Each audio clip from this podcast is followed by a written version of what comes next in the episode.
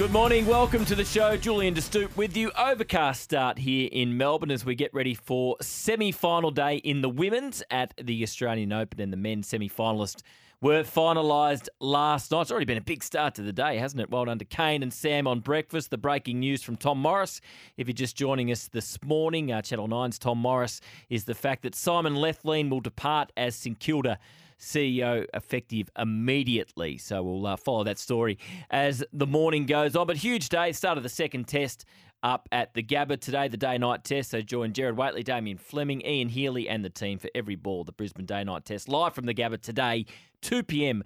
Australian Eastern Daylight Time. Before that, 12 to 2, Sam Hargraves will take you through the build-up and then we'll cross over to the boys at the Gabba. And as we said, it's a semi-final day for the women at the Australian Open. But last night, BBL final, over 43,000 fans at the SCG. All would have gone there expecting the Sixers to win, given they defeated the Heat up on the Gold Coast just 5 days prior. But in the end, it was all about the Brisbane Heat. 5 men on the ropes as Brown stands and swats at this one. It'll be big enough to go over all of them.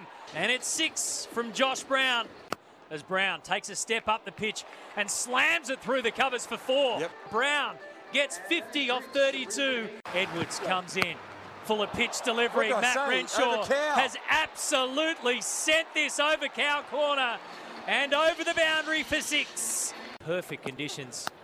Thick edge and the first wicket falls. What a ripper from Michael Nisa. They got a slip in place. Great catch and it's Matt Renshaw. In comes Johnson. Left arm over the wicket, straight through, knocked him over. Or he gets out. Edwards goes. Johnson delivers. Philippi, 23 off 21 deliveries. Has hit it into the air. This will be end of Josh Philippi. The third wicket falls. A big breakthrough. Comes in. Stand and deliver from Moses Enriquez, but it's gone right up in the air and the skipper is gone. Caught. The Heat is celebrating. He's now moved to 16. Oh, hang on. He's given that a ginormous roost, but it's gone straight up in the air. Really good catch. What an effort on the rope. What is he on the field? Still 4 balls to come in this over. Sock got it. Goes for the slog, and he's out. The Brisbane Heat win BBL 13 convincingly at the SCG. 54-run victory. There's all the action on BBL Nation with Matty White and Doug Bollinger. So after the Challenger the other night, it was all about Josh Brown, and he did the job again last night, top scoring for the Heat with 53 off 38 balls. But the story of the night was Spencer Johnson. What an 18 months. 28, I was going to say young man, still young, but 28-year-old has had 18 months ago. He didn't know where his cricket was going. He was working as a landscape gardener and a greenkeeper. Made his debut for the Brisbane Heat just over 12 months ago on Jan 11. Since then, the Heat have won 15 of 21 matches. They're on bottom of the table when he arrived. He's made his name for himself. He's made his first-class debut. He's made his debut for Australia in the one-day game, and he's in the squad for the upcoming series against the West Indies.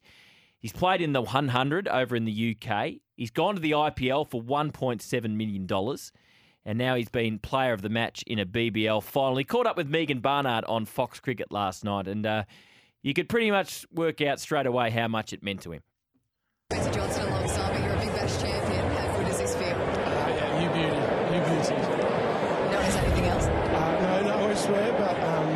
It's unbelievable. I owe the Brisbane Heat everything.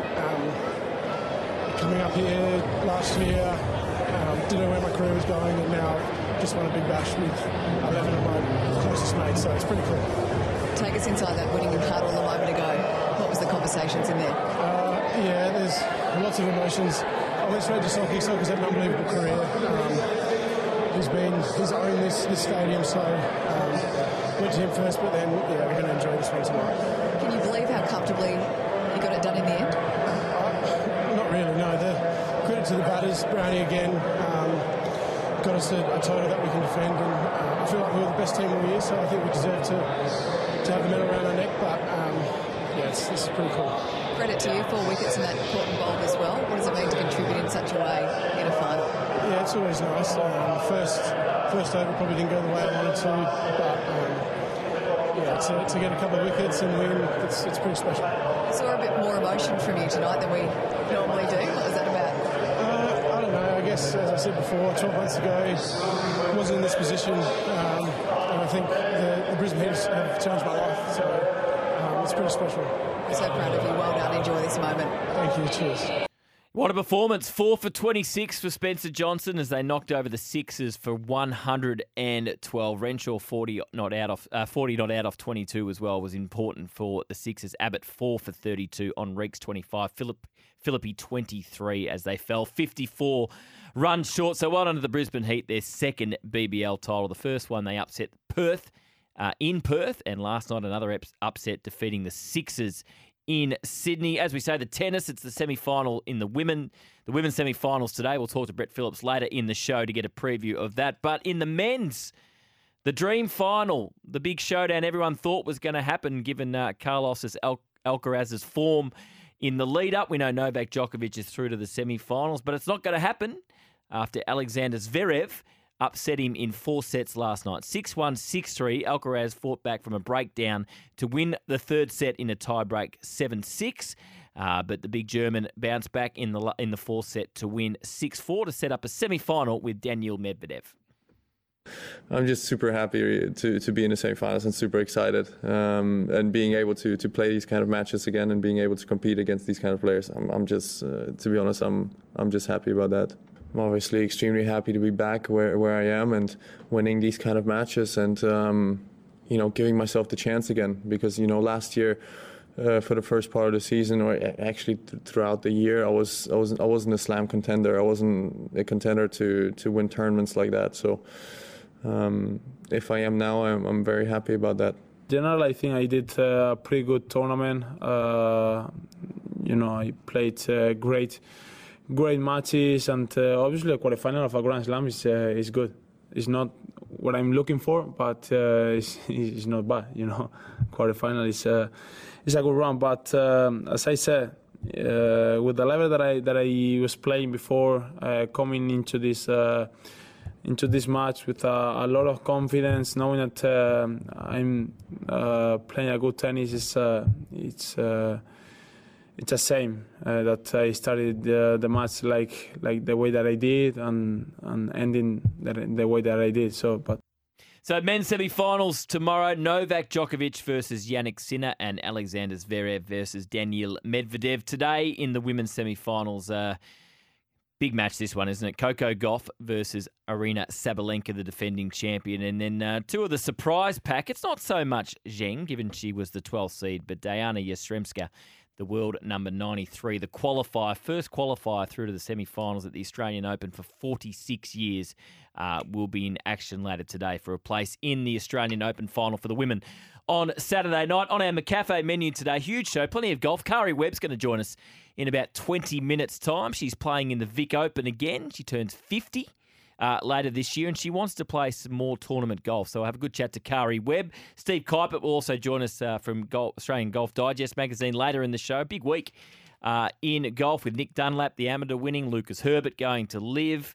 And the Farmers Insurance Open at Torrey Pine gets underway tomorrow. It's been a very successful tournament for the Australians over the years. So we'll chat to Steve about that. Brett Phillips, of course, to chat the tennis. Taylor Fraser from the Melbourne Mavericks will join us. The pre-season competition, a trophy tour, has been announced. So Taylor Fraser has joined from the Swifts, where she won a couple of premierships. So we'll have a good chat to her about everything that's happening at the Melbourne Mavericks. And Brendon Gale's going to join us, the Richmond CEO. The Tigers have launched the Punt Road Classic, which is going to be a goal-kicking competition involving everyone on the Richmond list. And you can get involved, Richmond fans, if you just get to the Richmond website. We'll give you further details when Brendon joins us. But basically, one Richmond fan is going to win $10,000. So one lucky fan will be drawn alongside a player.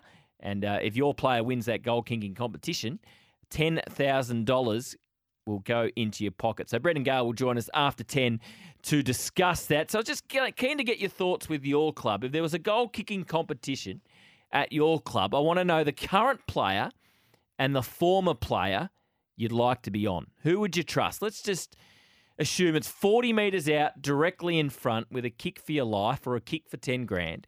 Which current player at your club or which former player at your club would you most trust? Give us a call, 1300 736 736, 40 Wings Temper, 0433 98 11 16. Temper, a mattress like no other. And all that's coming up on our McCafe menu, our official coffee partner. And don't forget, the Aussie Angus Deluxe is back at Macca's. Also, just a couple other scores this morning. The League Cup final has been decided over in England. So Chelsea smashed Middlesbrough yesterday. They're through to the final, and they'll be joined by Liverpool after a 1-1 draw with Fulham this morning. They go through 3-2 on aggregate. So two of the heavyweights in English football will play off for the League Cup next month. It'll be Liverpool v Chelsea at Wembley, and FA Cup gets underway this weekend, the fourth round. The big tie is Manchester City versus Ange Postecoglou's Tottenham at the Tottenham Hotspur Stadium. Some calls coming through now. We want them on. So we're going to talk to Brendon Gale about the Punt Road Classic. If your club was doing the same thing, which current player and former player would you like to be on? Big Saints man, of course, St. Paul joins me. St. Paul, who have you got? Yeah, good morning, Jules. How you doing, buddy? I'm good, buddy. How are you? Excellent, thank you. So Mason Wood, current day. He's a beautiful left foot shot at goal. Yep. And yesteryear, there's actually two for me. Plugger is one, and Jason Heatley. So. Oh, yes, he was a good kick.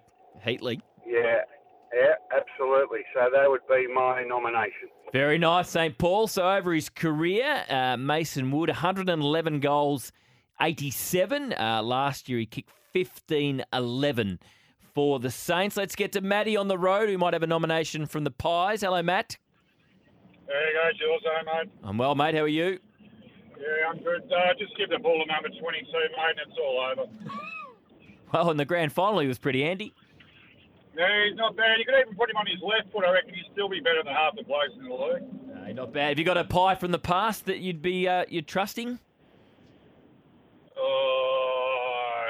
For a shot at goal, Glenn Freeborn was pretty good. Glenn Freeborn, yeah, he was a nice kick. Had a decent quarter for the Kangaroos in a grand final as well. Back in the day. I don't know why he came to mind. Well, that's okay. We like the random one. So, yeah, over his career, still side bottom, 190 goals, 128 behind. So that's pretty good.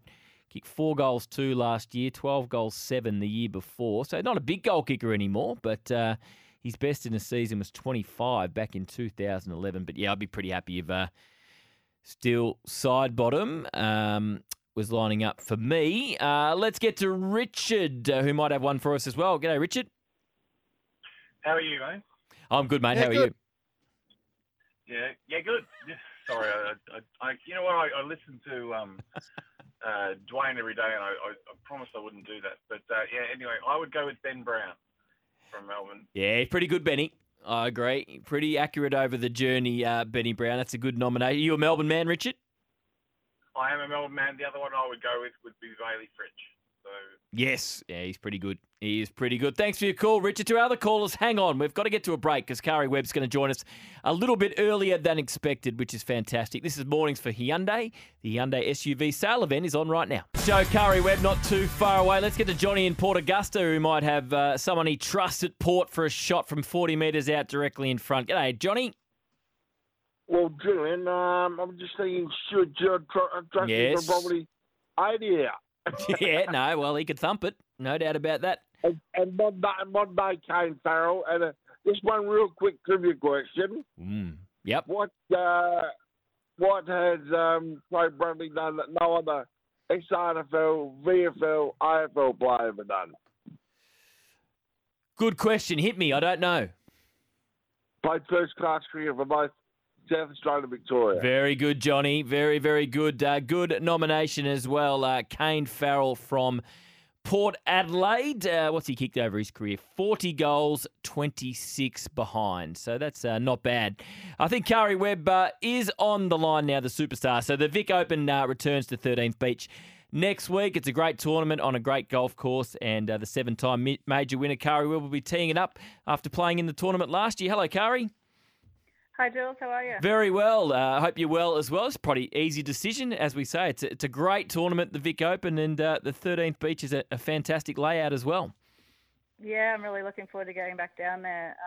I've always enjoyed the Vic Open and playing at 13th Beach. The local community really get behind the event. And, you know, I think the Vic Open was the start of the men and women playing together, the trend that sort of caught on all over the world.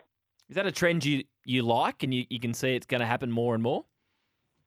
Yeah, I definitely like it. I think it's not for every week. I think it's hard to find venues like 13th Beach that have 36 holes right there at the club. But you know, I think it definitely has its niche in golf and has created a little bit more interest where it might not have otherwise. You've got a lot on in golf at the moment, but what about playing this year? What's the plans in terms of how much you'll play and how much tournament play you will in 2024? Yeah, I don't ever foresee like any full-time schedule ever again. I'm going to play a handful of times this year, you know, starting out next week. Haven't played since June of last year in a tournament, so there'll definitely be some rust. And I actually just landed back here in Australia, up in North Queensland yesterday, just in time for a cyclone tonight. So I don't know how my prep's going to be before I get there next week. But hopefully the airport's all back up and open on Monday when I'm supposed to fly back down there. Outside of the tournament play, and as you mentioned, you played in the Senior LPGA Championships last year, finished in the top 3 in the Vic Open last year. But outside the couple of tournaments you played in, how much golf do you get in? Well, when I'm back here in North Queensland, I play a little bit of club golf at Townsville Golf Club and occasionally down at the Air Golf Club. And then back in Florida, I play a little bit there. There's a few LPGA players that live in the area, so if we're all in town at the same time, we always try to have a round or two. But competitively, not very often, and that's fine with me. You know, I ask a lot of myself for 25 years, so it's nice not to have to put that pressure on myself as often anymore. We know you give out the 2 scholarships each year to 2 young Australian golfers, and you know the past recipients include the likes of Minji Lee and Hannah Green, Sue Oh, Grace Kim, Karis Davidson have been some of those previous recipients. You must be super excited about what Minji Lee can do again this year after what she produced in 2023. Yeah, definitely. I think you know, both her and Hannah Green, you know, look for them to have big years again. You know, I think Minji earlier in the year sort of went through a little bit of lack of confidence, but I think it builds even more confidence in yourself when you're able to pull through that and finish the year off as strongly as she did. So, you know, I look for her to have a really strong year again, and also as with Greenie getting that win earlier in the year, you know, I hope she can kick on early this year. But I'm also excited for players like Grace Kim, who had a win last year in her rookie year on the LPGA. And, you know, I think now that she's got that year under her belt, at this time last year she was pretty nervous heading into the year and wondering if, you know, she was good enough to be there yet. So she definitely proved that to herself. And, you know, I just look for her to build from there. And then Steph Kiriakou is also another player who continues to get better and better each year. And I think, you know, she played well again last year, and I think she'll be feeling more comfortable playing on the LPGA as well now. Speaking of 7-time major winner Karrie Webb, she'll be teeing it up at the Vic Open next week down at 13th Beach here in Victoria. Tell us about this coaching scholarship that you've introduced. Yeah, it's really great to see this be added to alongside the playing scholarships. You know, I think you know what I'd like to see, and I know what Golf Australia is trying to improve upon, is seeing more girls and women in leadership positions in golf, and you know, in coaching, we want to grow the stables of women coaching in golf, but we also want to encourage them to get into the high performance coaching as well, and be the leaders of the field in Australia. So.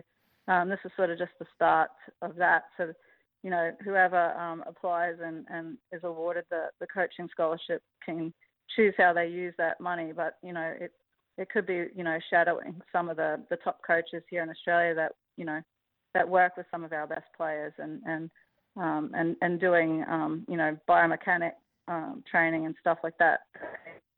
No, that sounds like a fantastic initiative. And what about some of the golf course design work you're doing, particularly back home in Townsville? Well, we've been working on Townsville Golf Club for a few years now, hoping to finish that up in the next year or so. And we're about to open 9 holes at Indooroopilly Golf Club in March. So that's been quite a journey at the club there, but we're excited to be opening 9 holes there. And, you know, we're actively seeking jobs around Australia and Southeast Asia. And with the golf boom right now, you know, there's lots of work out there. So, we're just, you know, slowly coming out of COVID and growing the business. What do you enjoy about the golf course design? It's just, you know, it's just, for me, it's another aspect of golf that, you know, I guess subconsciously I knew a lot about, but, you know, having to do it in the field and, you know, I'm just learning so much more about it. And I'm just, you know, I look at a golf course completely different than I did 5 years ago, 10 years ago, 20 years ago. You know, it's, I don't know, it's just, it's something that not a lot of females are into. So I'd really like to get into it if I can. But I just love the challenge. It's just another challenge within golf, you know, and it is something that I do have a wide knowledge of. It's just being able to get it on paper. Just got a question off our 40 Wings temper text machine here. Just your thoughts on Gabi Ruffels and how good Gabi can become. Yeah, actually, that was the one name when I ended that after Steph, that Gabi, I'm really excited for her this year. She's come a long way in such a short time and, you know, really dominated on the Epsom Tour, which is the tour before the LPGA last year. So, you know, I think she'll have a few ups and downs, you know, with just stepping up to that next level. But she is really ready to step up to that level. And you know, I see really good things from her in the next few years. So when you get out on the course these days in tournament play, are you as competitive as you once were, or are you a bit more relaxed about it at this stage of your life and your playing career, or is it just you go out there to win and you put the high expectations on yourself? There's always expectations. I don't think that they're definitely not where they were, you know, even 6 or 7 years ago. But, you know, I want to do well. I'm not playing, you know, just to make the numbers up in the field. You know, I think it's a little bit of lightning in the bottle to think that you could win, but I definitely still feel like I can be competitive if I can just get out of my own way and just play some golf. It's been a seismic 18 to 24 months in the world of golf, everything that's happened with LIV Golf. How have you assessed it from afar? Yeah, it's been quite tumultuous. You know, I haven't really been involved deeply in it, but you know, it hasn't been a great message for golf, you know, when it's just all been about the money, and when the guys were already playing for a ton of money. But you know, I, at this point in time, I'm just really sick and tired of talking about it, and I just like whatever the resolution is to be done with, so we can all move on and stop talking about you know, who's the new signing with LIV. Yeah, I think a lot of people in golf would agree now. I know you've only just turned 49 because you're a December baby, but it's the big 5-0 this year. What's planned? I don't know. Like you said, I've got till the end of the year to think about that. But that's why I think I'm going to play a little bit more golf than I have in the past, you know, because as the years tick on, I'm going to be further and further away from being able to play with the young players. So, so that's sort of been in the back of my mind. You know, if I'm going to play, I should do it sooner rather than later. But, you know, I don't, you know, I know what I used to think of someone who was 49.50 when I was 25. But I certainly don't feel like I'm headed towards that number. But, it's only a number. I think I'll probably have a hard time saying I'm 50 for the first couple of times, as I did when I said 49 just a couple of weeks ago. So, but other than that, I think I'll be all right about it. Yes, you'll be fine. It's just a number, as you say. Karrie, always great to chat. We look forward to watching you at the Vic Open next week down at 13th Beach. Thanks, guys. Yeah, looking forward to it. Karrie Webb, what a superstar. 7-time major winner. It's a great tournament down there at 13th Beach, and even more reason to get down to watch one of our finest golfers in action. And we're going to see her more this year, which is exciting for everyone that loves the game of golf. That interview brought to you by MEGT. Get a tradeswoman on your team with MEGT, the proud #1 ticket holder supporting female tradies and their employers. Visit MEGT.com.au. Let's get the latest now from the newsroom with Nathan Gardner. I think we all know that that there's been so many changes at St Kilda over the past 18 months, 24 months, and I reckon there's more to this story. So I'm still digging exactly why and how it's taken place, but the official line is it is mutual, and Simon Lethlean will depart St Kilda today, and it'll be effective immediately. It's a significant change at this time of the year. I sat next to Caroline Wilson on Footy Classified. It was in July, Tom, and she reported some disharmony between Lethlean and Ross Lyon. At that stage, she said that Lethlean had denied it, but she was hearing strong speculation that the coach and the CEO weren't as aligned as they should have been, which was a concern to her. So clearly there's more to this. Yeah, I mean, my understanding of the situation is that Lethlean and Ross Lyon didn't butt heads. They just didn't have much of a relationship. They didn't really cross paths. They didn't really work together too closely. So it depends what sort of relationship you want your CEO and coach to have. I think a collaborative one is one where they're constantly talking and constantly negotiating and communicating. That wasn't this relationship. This is not to say that they really disliked each other. I just don't think there was much there between the two. And I've got no doubt that Ross Lyon has put his stamp on the club in a number of ways, hasn't he? I mean, Nick Walsh, we reported last year, the fitness boss departed. Jared Ruffels and Chris Toshay, two recruiters and list management officials have departed. The whole medical team's been cleaned out. This is not to say that Ross has done all of that, but it's no coincidence that as soon as Ross comes in, there's a lot of people that leave for varying circumstances, and I guess Simon Lethlean's the latest one. That was Channel 9's Tom Morris this morning, on with Sam and Kane with the breaking news. Broke about an hour ago that Simon Lethlean will depart as St Kilda CEO today. So he joined the Saints in 2018 as the General Manager of Football, then took over as CEO in late 2022. The club has released a statement saying the board and Lethlean had come to a decision that the demands of the club and the requirements and focuses of the role of the CEO have shifted, and it is now an appropriate time to look for a new leader. Andrew Bassett, the president, thanked Lethlean, but said a new direction was needed. Under Simon's leadership, the club has seen significant improvement on and off the field, including record membership and sponsorship level in the club's 150th year, a top 8 finish last season following the implementation of the recommendations of the Football Review. Simon also played a vital role in successfully navigating the club through the COVID pandemic, which included the club returning to finals in 2020, for the first time since 2011. And then it goes on to say, Simon and the board share the view that the CEO would be best placed to take the club forward. For his part, Lethlean said, it's always a privilege to work in football. I've had a great 6 years at St Kilda. I loved every role from GM of football to COO and COO. The club has a new coach and a new strategy, and I've agreed with the president that it is time for the club to seek a new CEO. Carl Delina, the former North Melbourne CEO, will take over in an interim basis as the club looks to appoint a new CEO. St Kilda fans, have you got any thoughts? 1300 736 736. 40 Wings Temper 0433 98 1116. Also, cricket fans, Big Bash is done. Pretty good season. The final wasn't great last night, but a couple of great individual performances from some unheralded names. Spencer Johnson, not so much anymore, but Josh Brown the last 2 games. Have you got any thoughts on how the BBL should change, if it needs to change for next season? Let us know. We're also asking, because Brendon Gale's going to join us after 10, the Punt Road Classic has been launched. It's a goal-kicking competition involving every player on the Richmond list. Every player will be playing for a fan. You get involved at the Richmond website. We'll give you more details after 10. But if your player wins, 10 grand coming into your pocket. So we're asking the question at your club right now, current player and past player, who would you trust if they were kicking for 10 grand? Let's just say 40 metres out, directly in front. We'll take more of your calls on the other side of the break. Got a heap of 40 Winks tempers. Now, Bulldogs fans, just this one caught my eye.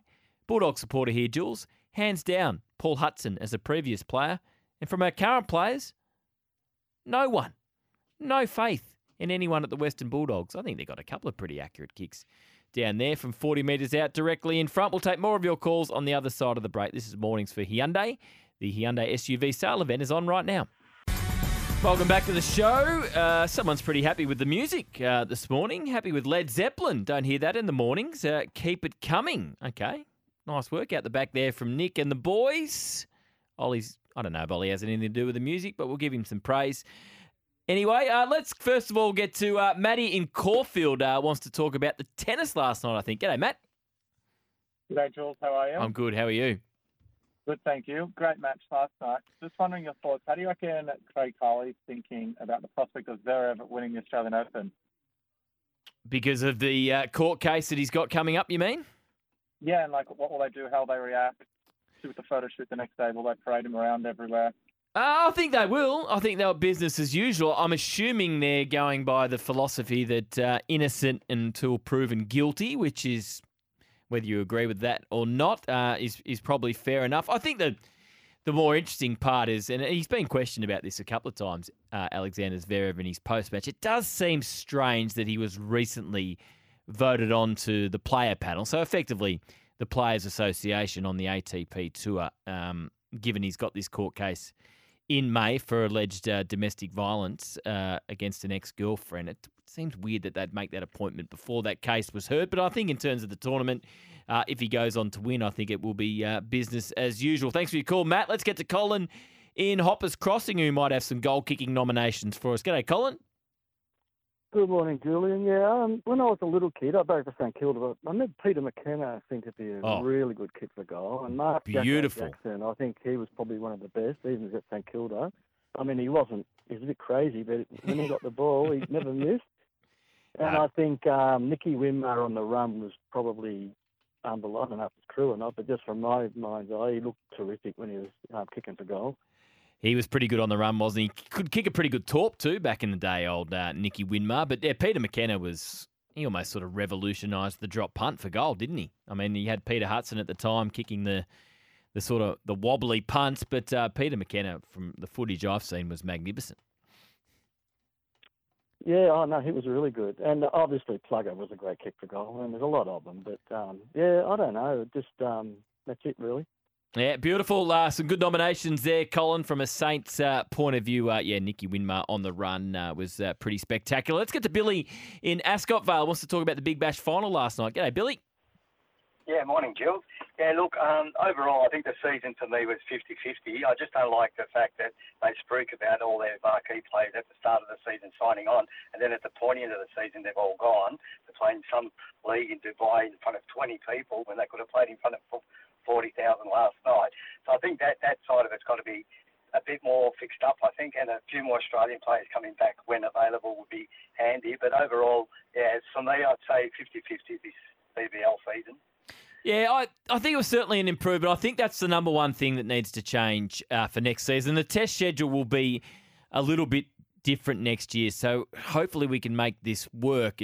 But I think you're right. The fact that the overseas players leave at the business end of the tournament doesn't help the tournament. I heard Darren Lehman talking about this with Patton Heels yesterday, and he was sort of saying, yeah, even though we didn't have to have, but they chose to have a break. They had a few games, and then over the Perth Test match, they had a week off. Every team had a week off. He said you didn't have to do that. You could still play 2 or 3 games around the Perth Test. You could even have a couple of games at the Wacker, as he suggested, and therefore, you know, you can squeeze the tournament even further. So, yeah, it'd be great to see a way that we can do it. The overseas players play. We can get the Australian test stars involved more. Now, whether that can happen, are these T20 leagues around the world really going to all work together to try and help each other out? Probably not, because it's competitive. They want the best players, and they will play when they want to get those best players. But, yeah, let's just hope next year we don't have the internationals leaving pretty much as the final starting, because I don't think it helps the competition. Thanks for your call, Billy. One off the temper text here. The BBL final was awesome last night. Best team of the season won, despite having to do the long way to get to the final. I think that's fair. They probably were the best team, the most consistent team of the season, the Brisbane Heat. Let's get to Frank in Wantirna, who's got some Essendon nominations for us, I reckon. G'day, Frank.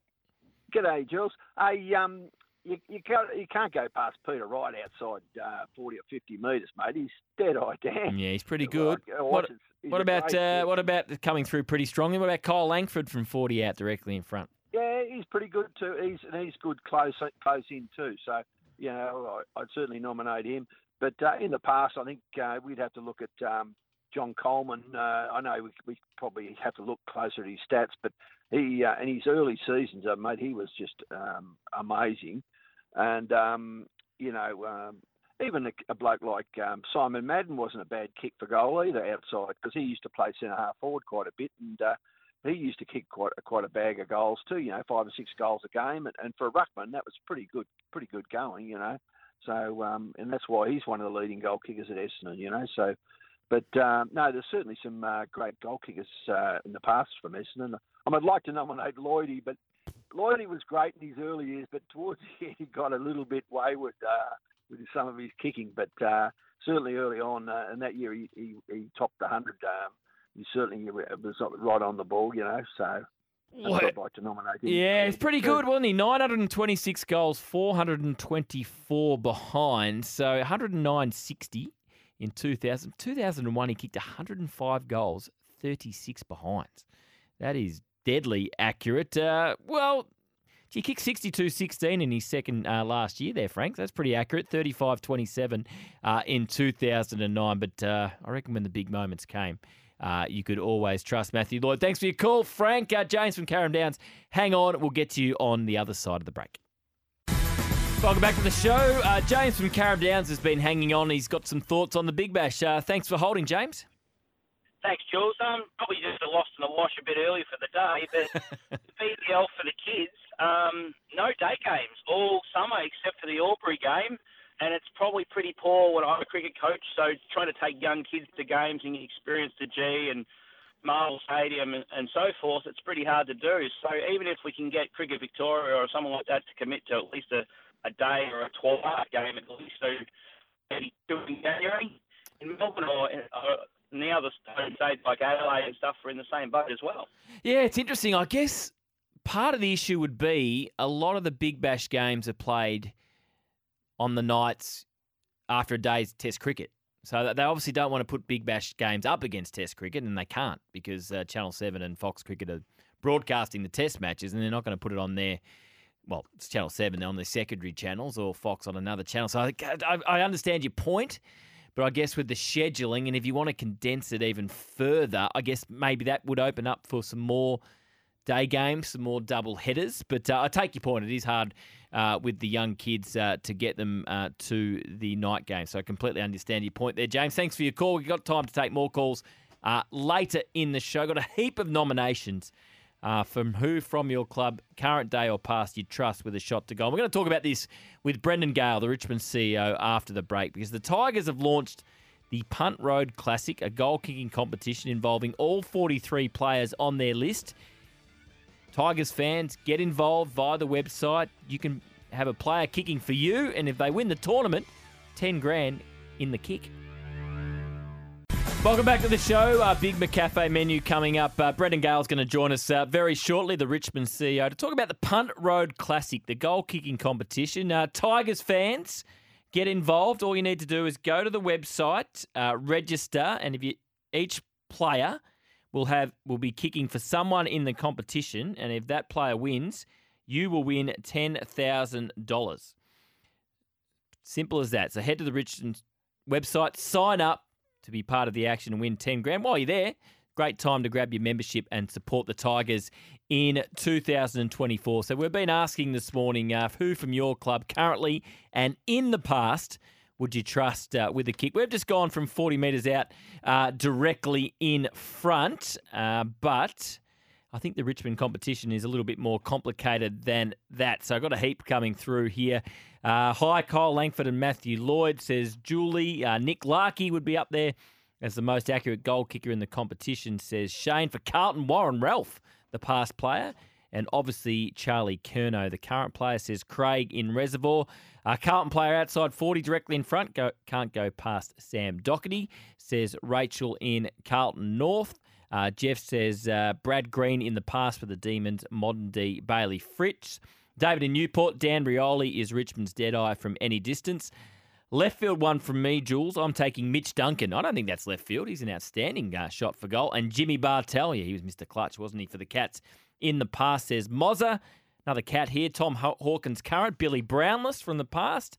Dracos says Tex Walker current. Andrew McLeod, the past. Another Crows fan, Tex Walker now. Jason Paul-Pleasure previously. Dave, Errol Goulden now. Tony Lockett in the past. Adelaide supporter, Darcy Fogarty now. Tony Modra. Another Cat, Mitch Duncan, Paul Chapman. Pretty easy as a Hawks fan, says Chris. Luke Bruce now. Jason Dunstall in the past. I knew this one would come through. Port Adelaide, former player I would not want to be to kick for goal, Johnny Butcher.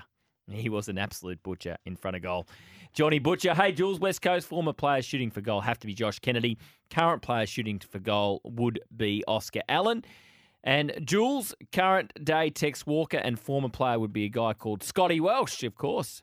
Former North Melbourne Premiership player, Bulldog Crow as well. He did not miss.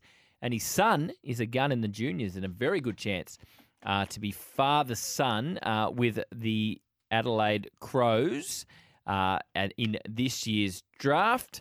Brad Johnson's come through as well. Of course, he's going to be a goal-kicking consultant with the Western Bulldogs this year. Before we get to Brendon Gale, of course, it's the women's semi-finals at the Australian Open today. So Coco Gauff versus Aryna Sabalenka. And that was probably expected that those two players would make the semi-finals. And the winner of that match will be the favourite for the final. And the other semi-final, it's Dayana Yastremska versus Zheng from China, the number 12 seed. Both of those players through to the semi-finals for the first time. Let's have a listen to both girls speaking after their quarterfinals yesterday. I have a dream since I'm a child, and that's what was moving me forward, no matter what happens.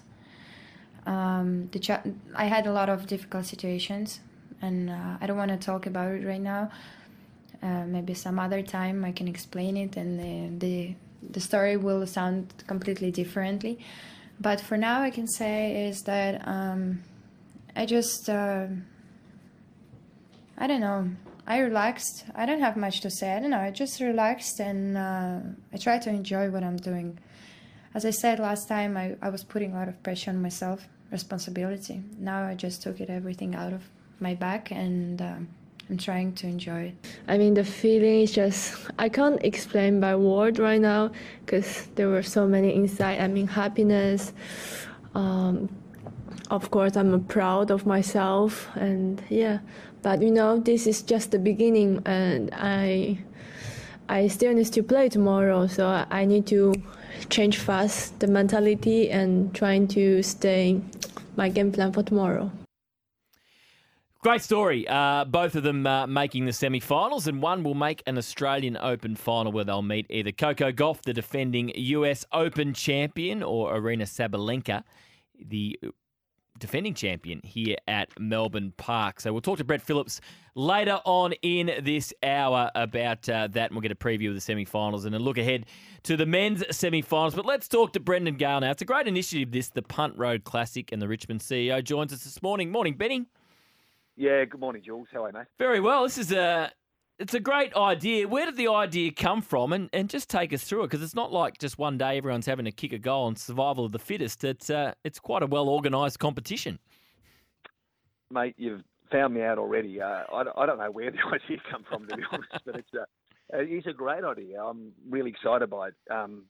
Some clever person in our marketing department who do a wonderful idea, but get our fans and members close to the club, but it's great.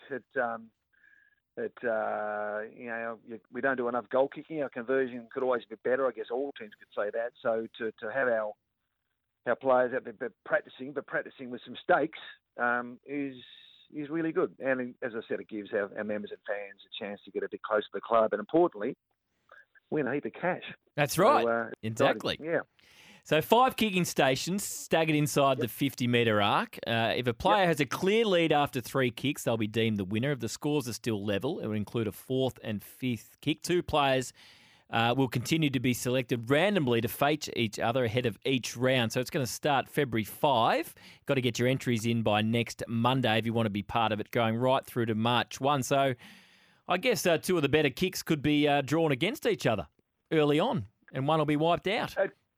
It could, and that's, you know, the stakes are great, mate. So, no, it's going to be fantastic, and it's all going to be filmed and shared on socials, and so there might be some moments of embarrassment as well, mate. So it's going to be wonderful, and it's just a great way we can get our members and fans closer to the club and, you know, get them behind the scenes. Okay, so you watch these guys train more than we do. You see them do their goal kicking. If you had to name 2 or 3 that, if your name was attached to them, you'd be pretty confident that you'll be there in the finish, who would they be? Well, it's interesting because we're so accustomed to seeing the big forwards, you know, kicking all the goals and getting all the glory. But, you know, some of the more reliable kicks, I think, are the other end of the ground, midfield, when they do get their opportunities, and they don't get them that often. Look up front, I'd Lynchy, I think. Lynchy's, you know, I just think of Lynchy in big moments and big games. He seems to kick the goals that really matter. And you know, I remember round 1 last year, he kicked that one square the game up, actually, in the death. But guys like I just think, you know, Nicky Vlosten, I think he would drift forward every now and then. And, you know, seeing kicking, he's got a very reliable and technique, very sound. Daniel Rioli, I think, play a lot forward, down back now. So they're guys I'd fancy their chances in a sort of a contest of that nature. Who'd you be a bit worried about if you drew their name out of a hat? Well, we've got a couple of new boys I'm not quite sure about. We've got big Marte Kalina, who's our Cat B rookie. Yes. He's won 213 centimetres. He'll be the biggest guy I've ever played in the game's history. He's made great strides. He's a great athlete. He hasn't quite got his technique sorted out at this stage, but he's making great progress. So I'd be a bit nervous if you draw Martes. He won't like that. Now, we know probably at the time that not all 43 players are going to be fit. Some won't be able to take part. So if they aren't able to take their place, they can select an assistant coach to take their kick instead. So who would be the number 1 assistant coach that a player would be choosing if they're out injured? Assistant coach or all coaches? Oh, well, I think... Adam Uzo was a good kick in the day. Oh, he's elite. And he's brought a real focus on kicking. I mean, he's an elite kick, Adam. You know, played a lot half-back, played a lot forward as well. But I think, you know, Newey had a beautiful left leg on him. Yeah, and he's he played a lot down back, obviously, but Jack Zeeble, bit forward. So I haven't had a good look at those boys. Probably Jackie Zeeble. He's freshest out of the game. So they get out amongst it, the boys though. They're all really fit and good shape. We're talking to Brendon Gale, Richmond CEO. The Punt Road Classic has been launched. Just go to the Richmond website, Tiger fans. Get involved. If your player wins, $10,000. Into your pocket. Now, what about in your playing day, Brendon? Who would have you trusted and who wouldn't you have trusted in front of the big sticks? Well, the guy you'd always trust, I reckon, was Paul Broderick. Yeah. I reckon he was, Broderick's a lot of midfield, obviously, but he'd slide forward every now and then. And if he was within, well, he didn't kick a long way, Broderick, but if he was within 40, he could take it to the bank. The other guy that I reckon gets bad raps, he had a very ungainly kicking style, but he's very effective, was Duncan Kellaway. Oh, yes. Now, Duncan didn't kick many goals. Irish drop punch, though. Well, he kicked a few. And I reckon he kicked his first goal against Port Adelaide at the MCG one day, and the boys got around him. But he never, look, it wasn't pretty, but he kicked within his limitations and never missed targets. But the bloke I reckon who gets the roughest deal is Richo. Of course he does. But he's... His conversion historically stands up. I mean, he admittedly it didn't count all the sort of out of bounds on the fools, but Richo was pretty good. I reckon he was. He kicked the ones that counted. What about yourself? Well, I think my conversion on the latter stages of my career was pretty good. I reckon there was one year when I might have kicked about 22, 23 goals too, but I was the resting ruckman, and typically they were from the top of the goal square. I played that sort of bear in the square role. So I can't remember what I was. I mean, I had some good days, had some pretty ordinary days, I guess. So you probably wouldn't want to be drawing me, mate. Don't be like, see, Brendon, I've done the stats here, and you are frighteningly close to the truth. So overall, you went 209, 147. In your last 4 years, though, 36 goals, 8. And in 2000, you kicked 22 goals, 3. Yeah, David Whedon was an assistant coach, and he was a goal kicking specialist. He was a zealot on routines, and he said, "Have you got a routine?" And I said, "Yeah, of course I have." Well, he showed me this. Well, it would have been a tape, the old VHS back then, and I must have had 20 different routines. He said, "You haven't got one." So once I knuckled down on a preset routine, I became consistent in that approach. It seemed to change things around. But having said that, as I said, they weren't too far out, Jules. But there you go.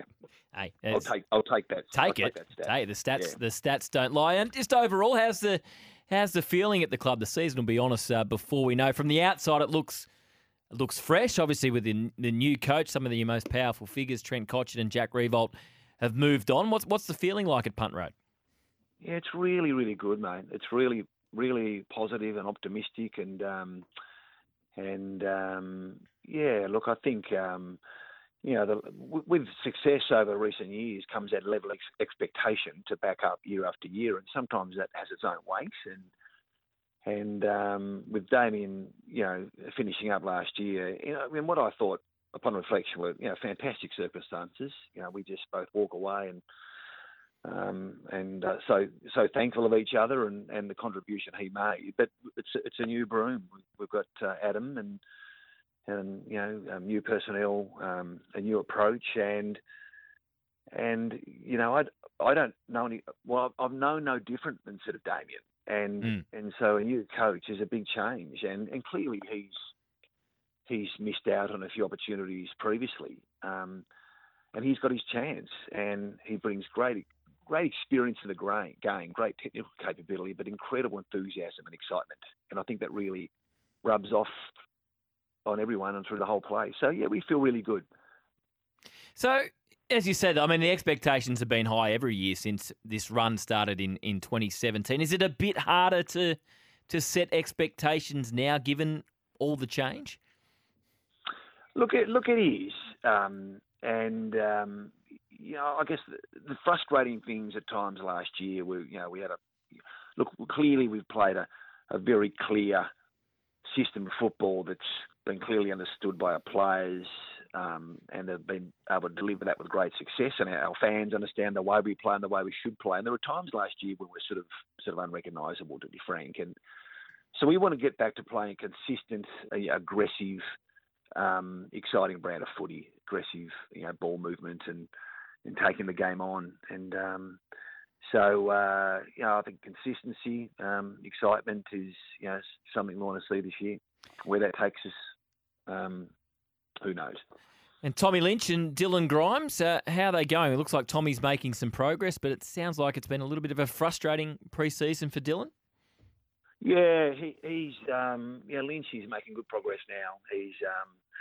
It's funny, he when he joined us at the end of 18 for 19, it didn't look like he was going to be available in the early rounds of 19 at all. But in the last week or two, he just really progressed and played round one against Carlton 19 and had an impact. Might have kicked a goal with his first kick, in fact.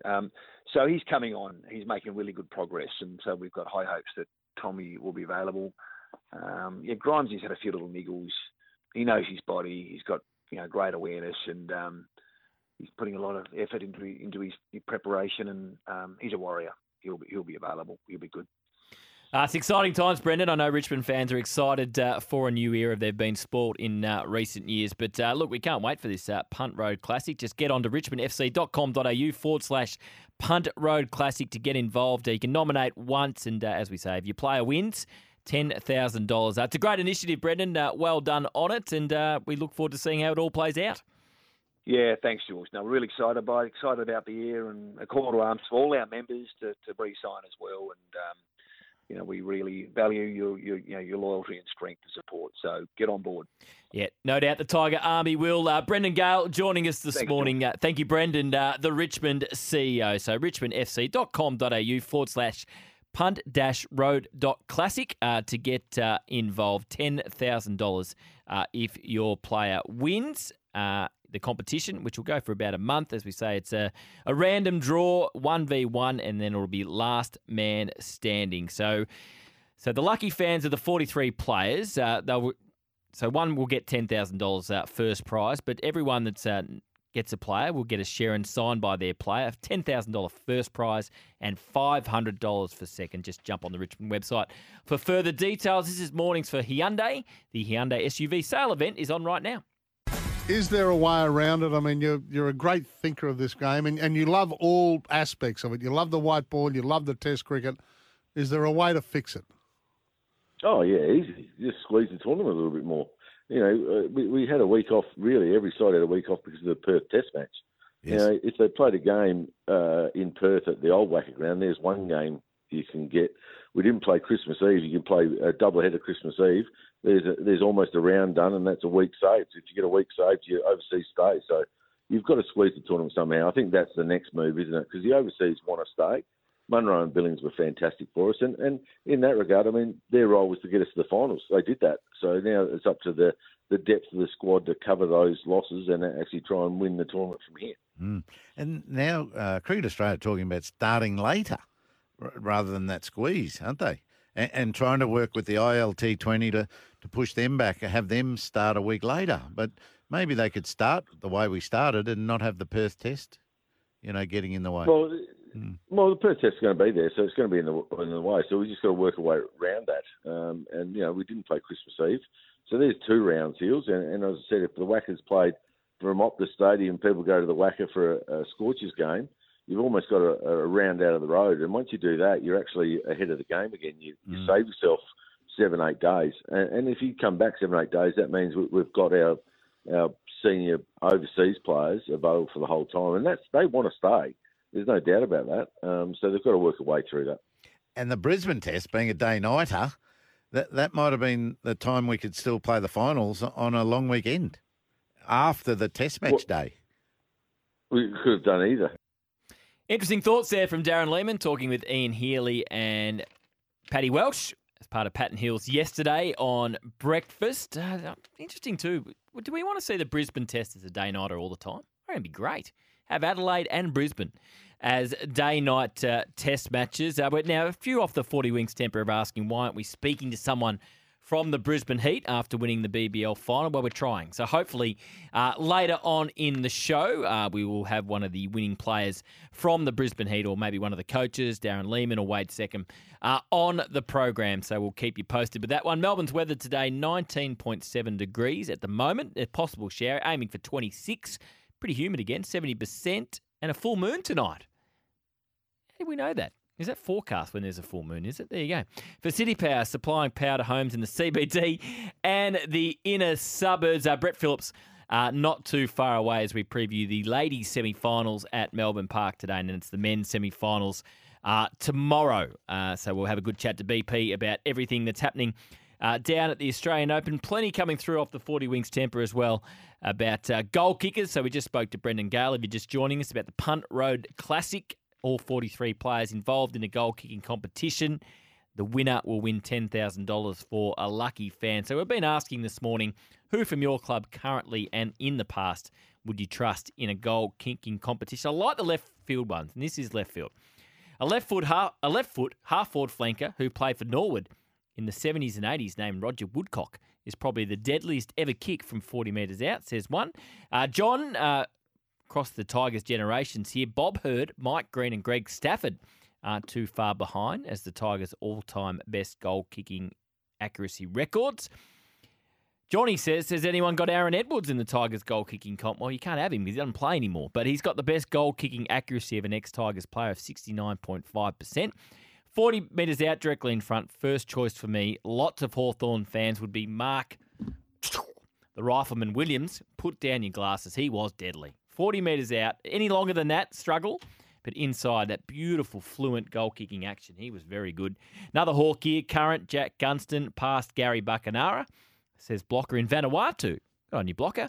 For the Pies, Lockie Schultz now. We haven't played a game for him yet, but you've obviously been watching him close at Freo. Johnny Anthony in the past. Ben here says, tell Benny Gale I'll back myself in to take on the mighty Tiger boys if they want a Tiger fan involved. Well, you can't have a kick, but you can get involved if you want one of them to kick for you.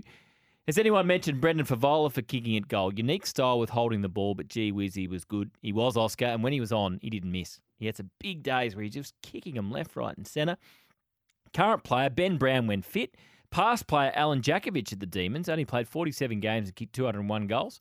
Fastest player in AFL history to reach 50 and equal fastest to 100 in just 27 games. The only problem with that, he wasn't that accurate.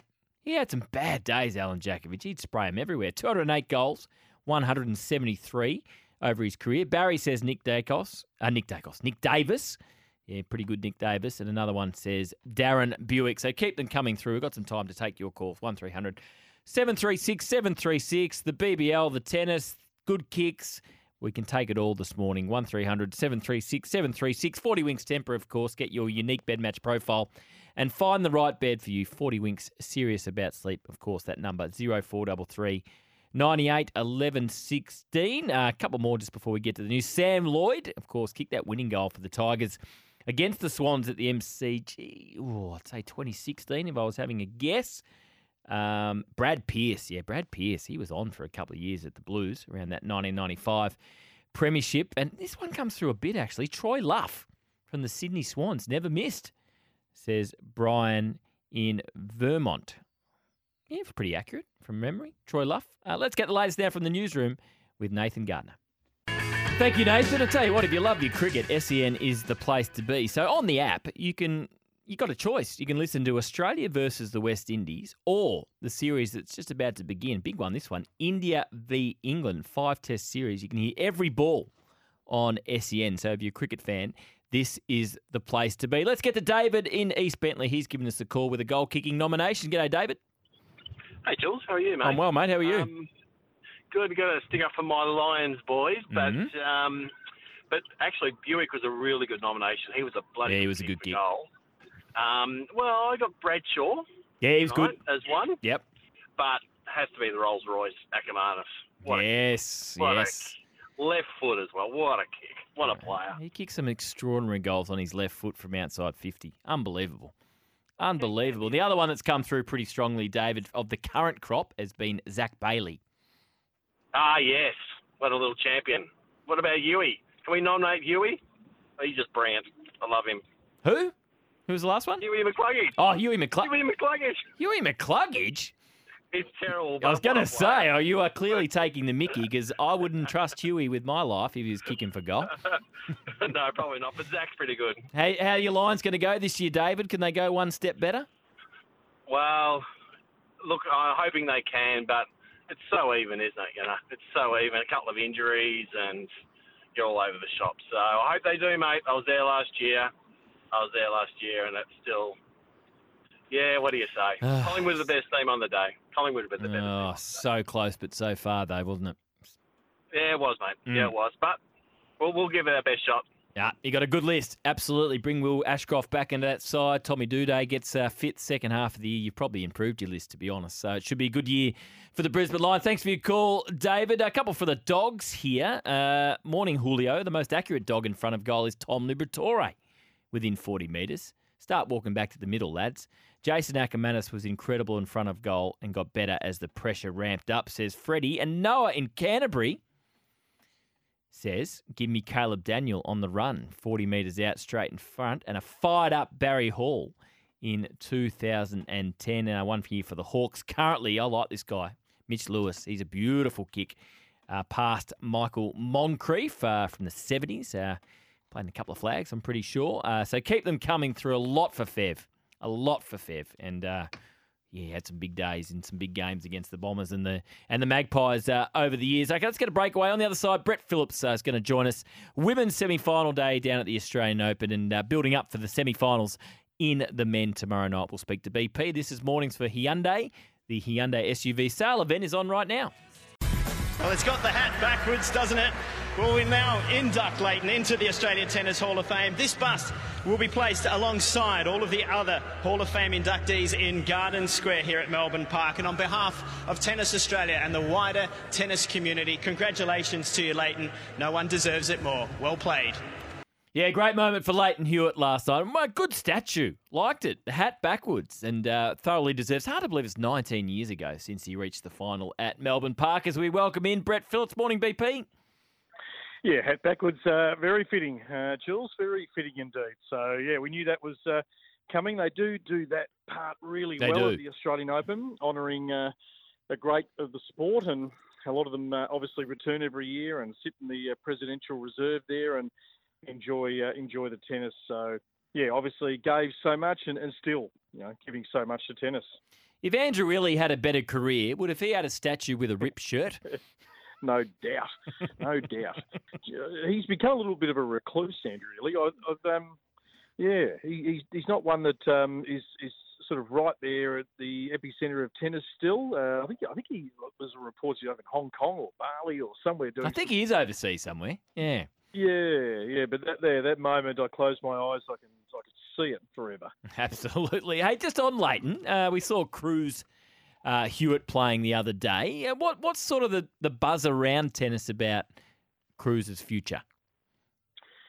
Yeah, well, he's won a couple of junior tournaments last year, both abroad and obviously the Hewitts have moved up to, I think, the Gold Coast is where they were. So he was training at a KDV up there and you know, there are some people who think, you know, should he be given wild cards into things? Anyway, that's the whole wild card debate. But, look, he's developing. He's really shot up, as you will have seen.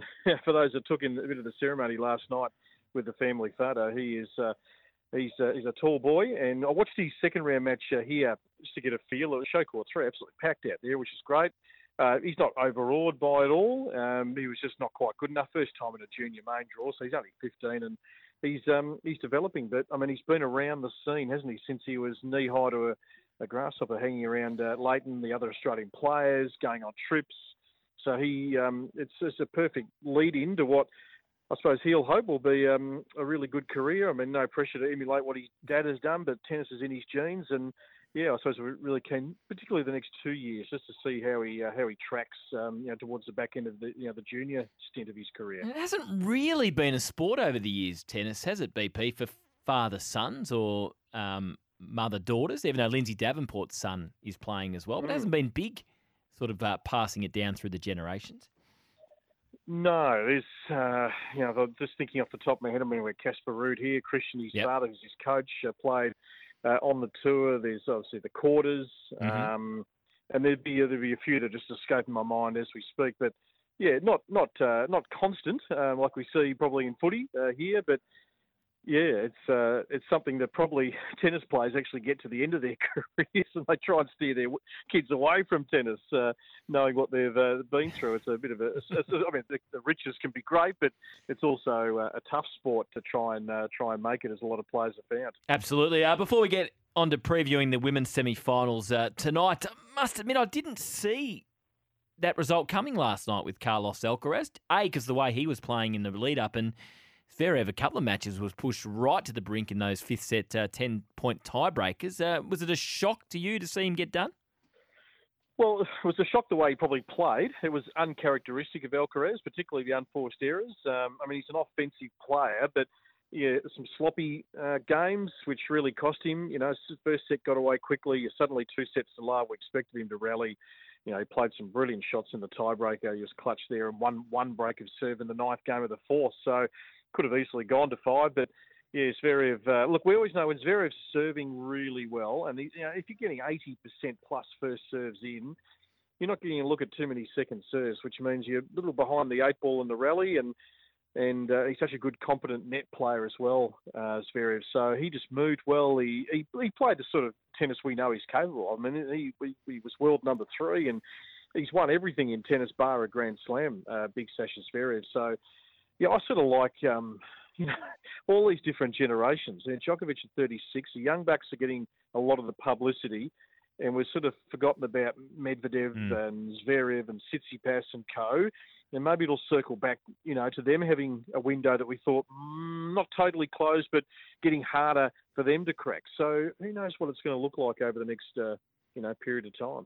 Yeah, great performance last night from Zverev. We'll preview the men's semi-finals tomorrow, but on paper they look absolute beauties. Zverev v Medvedev and Sinner versus Djokovic. It's sort of real contrast, isn't it, in the semi-finals tonight? You got a match between two ladies that have been there and done it, Coco Gauff and Aryna Sabalenka. I just get the feeling when I listen to you speak, BP, you've still got little lingering doubts about Sabalenka in these big matches. Yeah, we saw it in the Brisbane final to start the year. I mean, you know, she was so good up until the final against Rybakina there. She just tightened up and sprayed balls and lost her mental state and just couldn't recover. I mean, she can sort of laugh this stuff off these days now that she's a Grand Slam champion. So she's sort of got the monkey off her back. And, you know, she's been the most consistent of all the top-line players. I mean, there's six consecutive semi-finals. So she's always there at the business end. But, yeah, she does have the capacity to implode at times, and she plays big, and it's big and bold and brash when it's not on, and the opponent is starting to figure all that out and make life difficult. That sort of game style can be conducive to errors and not quite being on song. So Gauff, I think, is the one who can really, really trouble her. She's been pretty much flawless bar one match, but challenged and reset. So that's a sign of her maturity. My feeling is, looking at it, I really like Coco and what she's doing. I think she disrupts Sabalenka tonight, and it's got a way on her. Those three semi-finals last year where she just didn't get it done in winning positions too. So, I've got Gauff there, but you always feel like the game's on Sabalenka's racket. So if it's really on tonight, it's like a tsunami coming at you. So it could be tough to stop. I guess at this time of the tournament, in a way, if you haven't had that much time on court, it's a good thing in terms of the physical side of the game. But coming up into a big semi-final against a quality player like Coco Gauff, the fact she hasn't been challenged at all through this tournament, does that actually not help going into a match like tonight? I don't know. I don't think it makes too much of a difference, to be honest. I mean, you beat who you beat. You go about your matches. I mean, she's so well conditioned and played in all these big matches. I don't think it's a disadvantage to her at all. She's played enough big matches across her career, Sabalenka. So I think she'll be primed, ready to go, keen to make amends. You're defending the title from last year. That means a lot to players to come back and defend and. Yeah, it'll be high stakes. So I'm sort of trying to get a visual of what it's going to look like. And, I'll be there in the booth and up close and personal and studying the body language and the movement. And, they're both in good nick this tournament. So it should be a quality hit out where, one player is not necessarily going to have it on their terms the whole match. Yeah, whoever wins will certainly be the favourite for the final. So the other semi-final, Yastremska is a great story, as we've spoken about through the fortnight so far. And Zheng from China, the world number 12, looking to become the second Chinese woman to win an Australian Open behind Li Na. And it's an amazing run she's sort of had. She hasn't really played anyone inside the top 50, and she gets to the semis and she's still not playing someone inside the top 50. No, and sometimes the draw just works out like that, and you only can beat who's in front of you. But what we do know is that she's no flash in the pan. So she's gone quarterfinal US now to the semi-finals of the AO and the next Slam. So she's emerging as a player who can become a regular top 10 player, not just in for a little brief period and fall away and get forgotten about. If you have sort of know her whole journey to get here, coming through the Chinese tennis system over there. I mean, it's sort of been built for the big stages, really, and inspired. Yeah, you're right. 10 years after Li Na saluted. So, yeah, I love the way she came back last night because she was the favourite against Kellan Skyer. And like Coco Gauff, you lose a set. It's not the end of the world. The good players just work their way back and back themselves in. Yastremska, though, look, great tournament. It's nice to see her back up there again because she was great to watch when she got to 21 and, yeah, she's doing this more for than herself. I think that's huge. This means a hell of a lot to her for her country, which is driving her. And yeah, it might just come down to small margins tonight. Zheng, for me, I think I've said it all week. I'll stick with that. I think she's the one that's the most equipped out of all those players remaining when we started the week to make it through to the final. So is this for Yastremska, is this a bit of a one-off sort of tournament for her? Or given, as you said, she was ranked just outside the top 20 a few years ago, like Chung, do you think she can go on and have a really good career and get right up the rankings? Well, I feel like she's rediscovered her game. She really struggled, post COVID, the doping suspension, to find her best. I think last year she did not beat a top 20 player. So, yeah, the fact she started this year like this is a credit to her for, not sort of getting dismayed by that and falling away totally. And, she knows that she's got the capacity to be a good top-line player. But, it's really hard to get a form line on the women's rankings. Players sort of peak and then they drift away. There's always a pack coming up underneath who are so keen to, get to the top. That makes every match so hard forward, and it comes down to, execution, particularly in those early rounds when the seeds are there for the taking with these fearless young players that are coming through the draw. The tennis she's shown, she should be at her age now too, mature enough that, okay, I know what it takes to win. Top 50, to stay in the top 50 has to be the minimum. So for you, it's going to be you predicting a Gauff versus Chung final? Yep, I think so. I think that's the way it's going to pan out. Although, Aryna could make me look silly and be 3-love up in about 5 minutes tonight and never be headed. So but it's on her racket. I feel like it's always on her racket, and sometimes it's good. And sometimes it really lets her down, her game style. Yeah, it should be two great semi-finals. BP, enjoy, and we'll be back tomorrow to preview what looks on paper two cracking men's semi-finals. Enjoy the women's semis. Pleasure. We'll be on, 7 o'clock tonight in the bunker. Nice and cosy in there, Jules. Magnificent. Brett Phillips with all the action from down at Melbourne Park. Welcome back to the show on the McCafe menu after 11. Taylor Fraser from the Melbourne Mavericks is going to join us. Remember, they're here, the Mavs. Get your Mavs membership today. Head to melbournemavericks.com. Steve Kuipert is going to talk some golf with us. We're still trying to get someone from the Brisbane Heat as well, so hopefully we'll chat to one of the successful Heat players after 11 o'clock. We've been asking for who do you trust, past and present players, in terms of goal kicking off the back of the announcement of the Punt Road Classic down at Richmond. A lot of love for this man, Torrey Dixon. 181 career goals, 61 points at 75%. Anthony McDonald, Tip and Woody. A lot of love for Nick Larkey. Mark Jackson as well. Old Jacko is getting plenty of love. Good figures. 308 goals, 144. And Cliffo, I'm not taking this. It's got to be an AFL player. I'm not taking Gus Humphries from St Joey's down in Geelong kicking for me. I don't know who he is. So unless you send me some vision, I don't know what you're talking about. Plenty more to come after 11.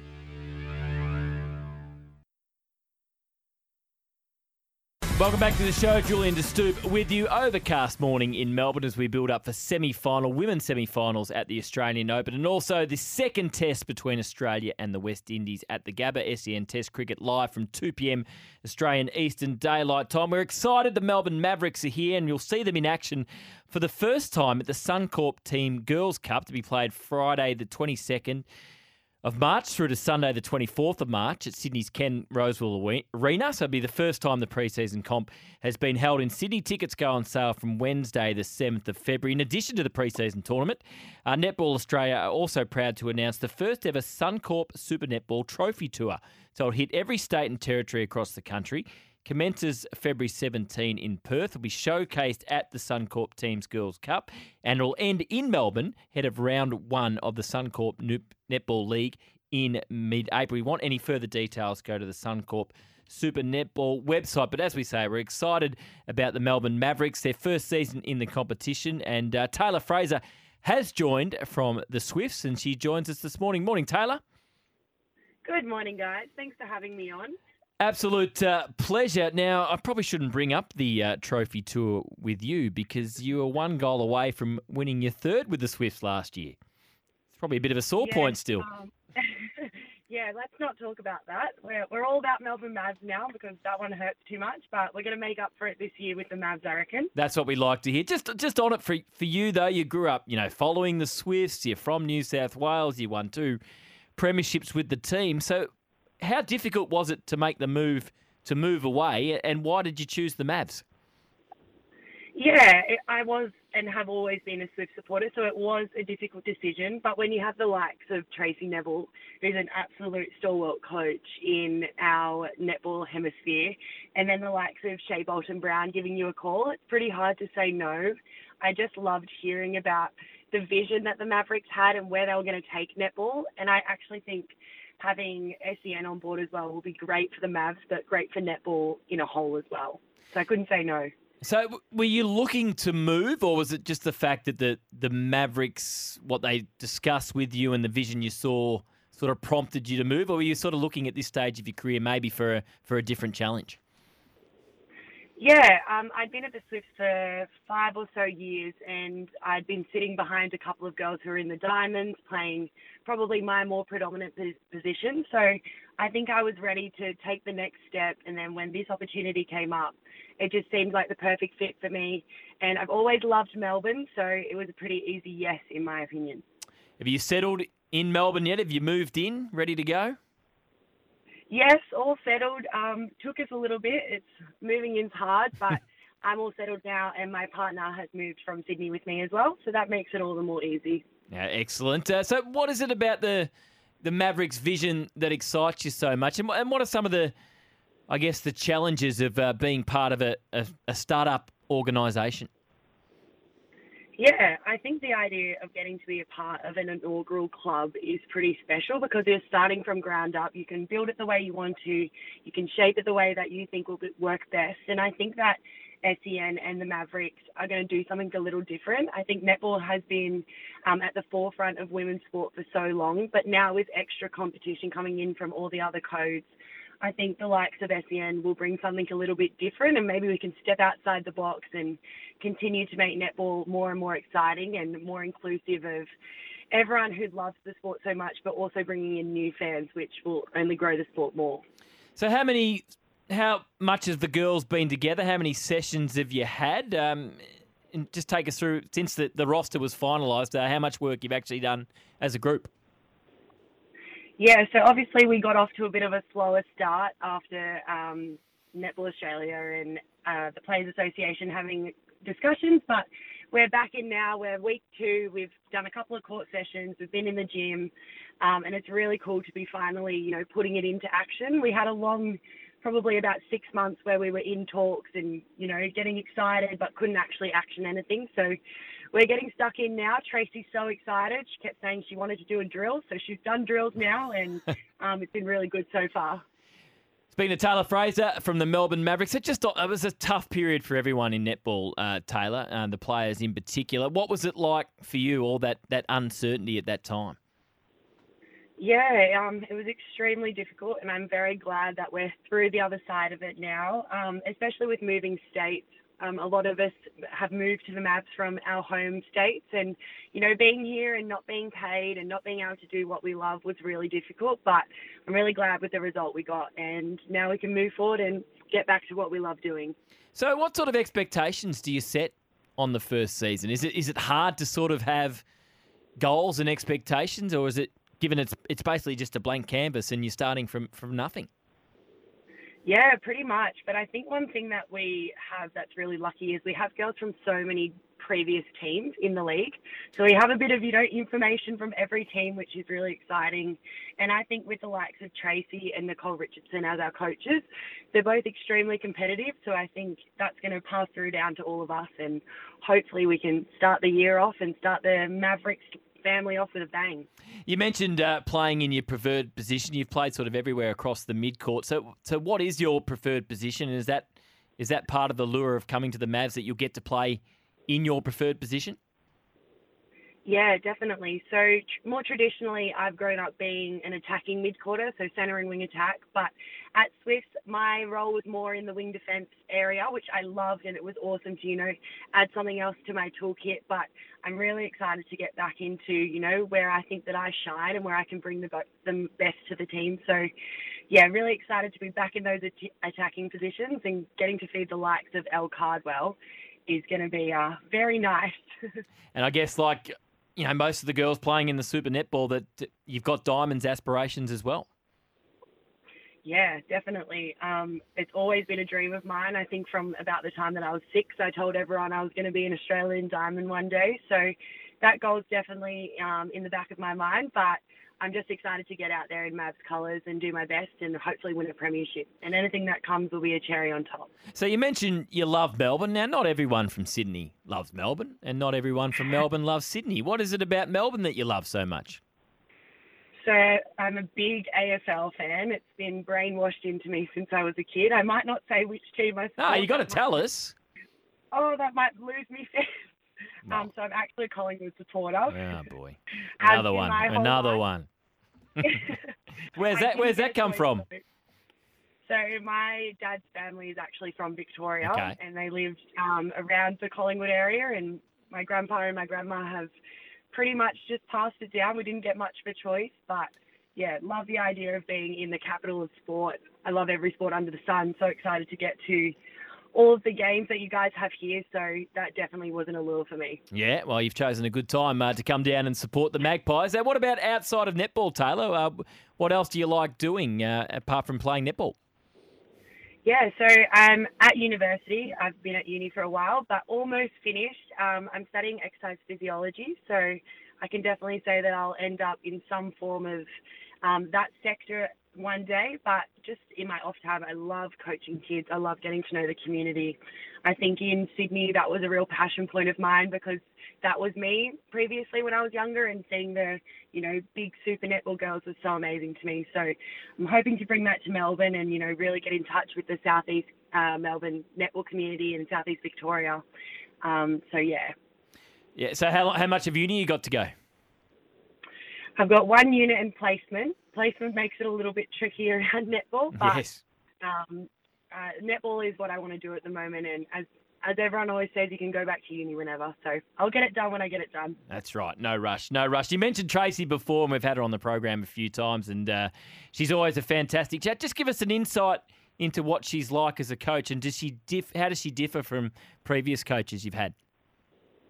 Yeah, Tracy's awesome. She's a bundle of energy. I don't think I've met anyone with so much energy and competitive nature, but I'm absolutely loving learning from her. Obviously, she's from England as well, so there's a little bit of a coaching difference there with her terminology and the way that she sees the game, which I'm loving getting to learn. And I think as well, just her nature is so exciting and so fun, and she just wants to get the best out of everyone, and I'm really enjoying, you know, not only growing as a netball player, but growing as a person as well in her presence. And at the Suncorp Team Girls Cup, is it nice to get the match against the old mob, the Swifts, out of the way nice and early? Yeah, it'll be. I did have a bit of a laugh and I saw we're in their pool. But no, I'm just really excited to get out there against them.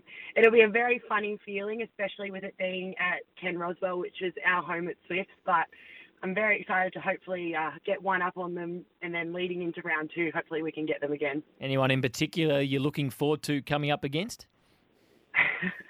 I've absolutely loved playing with Maddie Proud and Paige Hadley for a lot of years, and they've always been my, you know, teammates, so I'm really excited to see what they're like on the flip side now and have a bit of a tussle against those two. It's exciting times, Taylor. Everyone here at the radio station is excited about the Mavericks. We're excited that you love moving to Melbourne. Slightly disappointed you barrack for the Pies, but that's okay. We can look past it because you're a Melbourne Mav at the end of the day. Hey, thanks so much for your time, and we can't wait for the Mavs to get stuck in and get started in the season. Yeah, thanks so much for having me on, and go Mavs. Go Mavs indeed. Taylor Fraser, one of the star signings from the Mavs. She's coming down from the Swifts after 2 premierships and 60 games with the Swifts. Just a reminder, the Melbourne Mavericks are here. You get your Mavs membership today. Head to melbournemavericks.com and don't miss your last chance to become a trailblazer and have your name on the first ever Mavs game day dress. Become a member today. Simply head to melbournemavericks.com. Melbourne's weather up to 21.3 degrees. Possible shower, top of 26. 6-kilometre gust, and a reminder that we do have a full moon tonight. For City Power, supplying power to homes in the CBD and the inner suburbs. And remember too, this summer, be prepared for extreme weather and sign up for SMS outage alerts at unitedenergy.com.au/notify. This is Mornings for Hyundai. The Hyundai SUV sale event is on right now. Welcome back to the show. Been so much going on in the world of sport with the Australian Open and the BBL final last night. And we've had a host of topics on the show so far. We haven't spoken much about the second test, which gets underway at the Gabba today. Just saw a photo from Dan Cherney, who's up there for Code Sports. Looks like a beautiful day in Brisbane, even though the forecast might change from day three. So just a reminder, from 2pm Australian Eastern Daylight Time today, join Jared Waitley, Damien Fleming, Ian Healy and the team for every ball of the Brisbane Day-Night Test, live from the Gabba, of course, on the app too. You can follow the series between India and England, which is just about to get underway. Another big part of our team, of course, SEN Test Cricket, is Bharat Sundaresan, and he spoke with Steve Smith yesterday in the build-up to his second test as Australian opener. Steve Smith, thank you so much for speaking to SEN Test Cricket. Just 1 week out from you having started your new career as a test opener. Mm-hmm. What did you think of your first couple of outings and just about test opening itself? No, it was good fun. Obviously couldn't get through Shamar's first ball. Hadn't faced him before. Saw a bit on the vision, and what the vision showed me was that he actually brought the ball back in, so it kind of drew me in potentially to a shot that I probably normally wouldn't play, but I've had a look at him now, so hopefully better for the run, I suppose. And then second innings was tough, I think, as an opener. It's probably the worst time to bat when you only need 20 to win, that you're kind of on a hiding for nothing. There's no real good that can sort of come of it. So having said that, it was nice to get through and be not out at the end, and I'm looking forward to this week. Was there anything about opening in Test cricket that kind of took you by surprise, or just the whole experience, not just going out and batting, but running off the field and padding up immediately, which I guess you're kind of used to at number four, but then running out again, or all those aspects of just opening? Nothing that sort of surprised me. I just had to pop off for one over at one point just to put my batting shoes on and tie my shoelaces to my socks just so that was ready. 10 minutes isn't a long time, but that was pretty much it. What about when you're on the field, especially when that last wicket partnership just carried on, at what point do you start suddenly thinking about your batting as compared to, say, when you were at number four? I'm probably thinking about it from 7 or 8 down, which would be normal anyway, really, just to get a gauge of how I want to go about things and what have you, but that's nothing new. And just batting with Usman Khawaja, was it any different, at the top of the order as compared to the number of times you've done it before? No, it was just the same. I've got a good relationship with Uzi out in the middle. I think we play really well together. We've had some big partnerships over the time, and it just felt like usual. Just we were no wickets down, which was the only change. I guess it's true regardless of where you bat, Steve, but especially as a test opener, the fact that, you can get a good one really early on and you get out, was that also one of the lessons you got as test opener? One of the lessons? Just as with the new ball, you just can get out very early on, like a lot of test openers do. Yeah. Was that just also part of the whole learning process of being an opener? Not really. I don't really like to think about it that way. I just go out and play, and if you happen to get a good one early, that can happen anywhere in the order. So, I've got plenty of ducks batting at number four, so there's no difference there really. But it's all the same to me. A pink ball lottery. He's mentioned it a few times in the nets yesterday. I'm just about the pink ball. You faced it a few times now, but different venue. I guess even in terms of how much night cricket we'll get here will be different to what you get in Adelaide.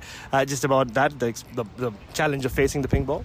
Yeah, it can be difficult, particularly under lights when the ball's quite new. It seems to obviously do a lot more. So it's an interesting one.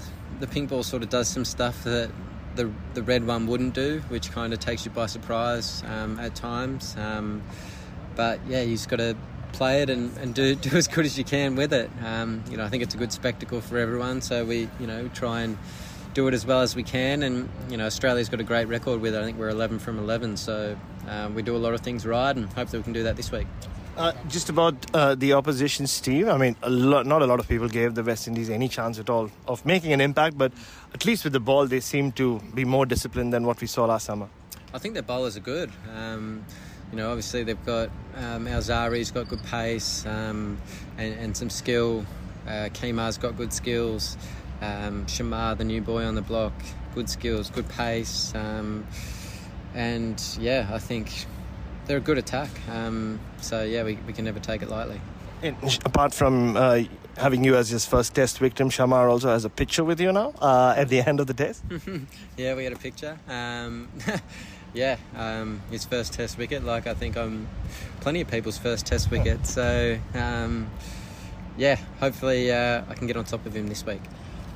Just a couple of newsy things on, Travis Head is cleared. He just walked past us now. Cam Green has tested positive, so has Andrew McDonald, but they will participate in the game. I guess we thought COVID was gone, but it's just back, right? And you just have to kind of move on from it. Yeah, obviously glad we can sort of play through it. So those guys are feeling okay, I think. And there's no real dramas there, so it's business as usual, just a bit of isolation at certain times. And finally, just another hit right now and straight into the test? Yeah, I'll go for a hit in a minute and hopefully find some nice rhythm for tomorrow. Beautiful, Steve Smith. Thank you so much. Easy.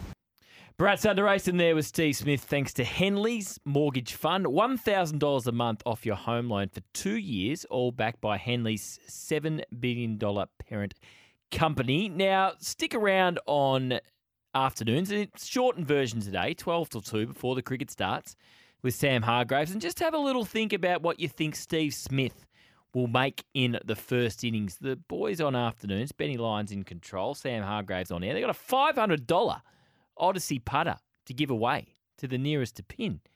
Where's the prizes for mornings, I ask? He's on air for 2 hours. We're on air for three. Heap of callers. No prizes. Gee, they're lucky sometimes in the afternoon. Ollie out the back would love the putt. He's got the golf bug at the moment. He's been bitten hard. Just a few more off our 40 Wings temp. We've been talking about accurate kicks, past and present at your club. We spoke to Brendon Gale earlier in the show about the Punt Road Classic, which has been launched. Tiger fans, get on the Richmond website.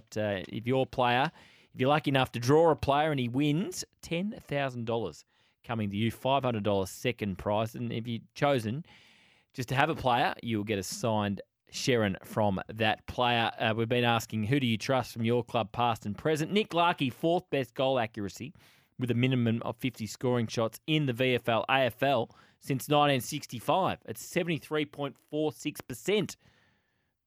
The Roos will win John says the Roos will win the premiership in 2029 on the 30th anniversary of their last one. Greg Williams, most accurate kick left to right anywhere on the ground and at goal, full stop. He was very good. On the run, yes. Peter German, former Kangaroo, was very good on the run. Cats, current, Tyson Stengel, past, Paul Chapman, says Chris in Scoresby. Hey, Jules, current Freo player with good accuracy is Jai Miss. That's ironic. And previous would be David Mundy, who was clutch after the siren a few times. Yeah, a couple of times against the Tigers, wasn't he? Cheers, Benny in Borwin. Andrew says, give me Kyle Reimers kicking for goal from anywhere. Jake the Snake Melksham from the past. Brad Green, says Dane in Wellington. Yeah, Brad Green's coming through pretty strongly. At the Doggies, a lot of nominations for the Dogs. Don't strike me as the most accurate team in the competition. Cody Waitman, 99 career goals, 42 points at 70% accuracy, says J-Dog. And probably a Port fan here. Darren Jarman was very good. Very, very good. Jay Schultz was good. And currently for Port Adelaide, Todd Marshall is also coming through. Steve Kuipert, not too far away. Plenty to talk about in the world of golf. Nick Dunlap, the amateur winning earlier this week. Lucas Herbert has joined Cam Smith's Ripper GC in the LIV Golf Tour. Tommy Fleetwood, he knocked an offer back. And also the Farmers Insurance Open at Torrey Pines are about to get underway. They had a magnificent record there, the Australians. 17 of the last 18 at Torrey Pines. And Aussie has finished in the top 10. And we've had two winners, Jason Day and Mark Leishman. So potentially an exciting tournament ahead from the Australian contingent. So we'll speak to Steve Kuipert about that very shortly. But for now, let's get to the newsroom with Nathan Gardner. Another big day on SEN, day one of the second test at the Gabba, and then the Australian Open semi-finals for the women tonight. You can hear it all on SEN, and make sure you keep across the app as well if you want to hear from the test match. First test of five between India and England. That's also on the SEN app. But certainly the big story today in terms of footy has been the departure of Simon Lethlean as the St Kilda CEO, effective immediately. Tom Morris from Channel 9 broke the story and he joined Sam Edmund and Kane Corns on Breakfast. I think we all know that that there's been so many changes at St Kilda over the past 18 months, 24 months, and I reckon there's more to this story. So I'm still digging exactly why and how it's taken place. But the official line is it is mutual, and Simon Lethlean will depart St Kilda today, and it'll be effective immediately. It's a significant change at this time of the year. I sat next to Caroline Wilson on Footy Classified. It was in July, Tom, and she reported some disharmony between Lethlean and Ross Lyon. At that stage, she said that Lethlean had denied it, but she was hearing strong speculation that the coach and the CEO weren't as aligned as they should have been, which was a concern to her. So clearly there's more to this. Yeah, I mean, my understanding of the situation is that Lethlean and Ross Lyon didn't butt heads. They just didn't have much of a relationship. They didn't really cross paths. They didn't really work together too closely. So it depends what sort of relationship you want your CEO and coach to have. I think a collaborative one is one where they're constantly talking and constantly negotiating and communicating. That wasn't this relationship. This is not to say that they really disliked each other. I just don't think there was much there between the two. And I've got no doubt that Ross Lyon has put his stamp on the club in a number of ways, hasn't he? I mean, Nick Walsh, we reported last year, the fitness boss departed. Jared Ruffhead and Chris Toshay, two recruiters and list management officials have departed. The whole medical team's been cleaned out. This is not to say that Ross has done all of that, but it's no coincidence that as soon as Ross comes in, there's a lot of people that leave for varying circumstances, and I guess Simon Lethlean's the latest one. That was Tom Morris from Channel 9 on Breakfast this morning with Sam Edmund and Kane Corns. We'll follow that story throughout the day. SEN Track's got a golf day at the moment out at Club Mandalay. There's plenty of footage going around on the SEN Track Twitter page. Some of the golf being played out there is disgraceful. Let's be honest. David Taggart's swing, horrendous. Gareth Hall could not play golf to save himself. Miles, not too bad. Sunk a couple of putts, but if you're driving near Club Mandalay, be careful. You might get a ball through the windscreen. Some of the golf is absolutely horrendous out there. Let's get a breakaway and talk some proper golf with Steve Copp. But also, as one mentioned here, Peter off the 40 Wings temper, a mattress like no other. Ash Barty playing in the New Zealand Open. Very nice golfer, Ash Barty. I think she plays off about four, but she's going to just keep the competitive juices flowing by playing in the New Zealand Open. I think Ricky Ponting is playing in that tournament as well. We'll speak to Steve Kuipert from Australian Golf Digest magazine on the other side of the break. History in the desert. For the first time since 1991, an amateur has won on the PGA Tour. Nick Dunlap wins the American Express. Wow. It's definitely got a good ring to it. I will say that, but it's, everything that I dreamed of, and just to have a chance on the last hole to win a PGA Tour event is really special. Of course. Everybody's got doubts. I probably had 1,000 different scenarios in my head of how today was going to go, and it went nothing like I expected. And I think that was the cool part about it. That's golf. And, I hit a lot of shots that I didn't think I was going to hit. And then, I hit some shots that didn't went way better than I expected, and the same thing with putting, and like I said, I just think that's the cool part of golf.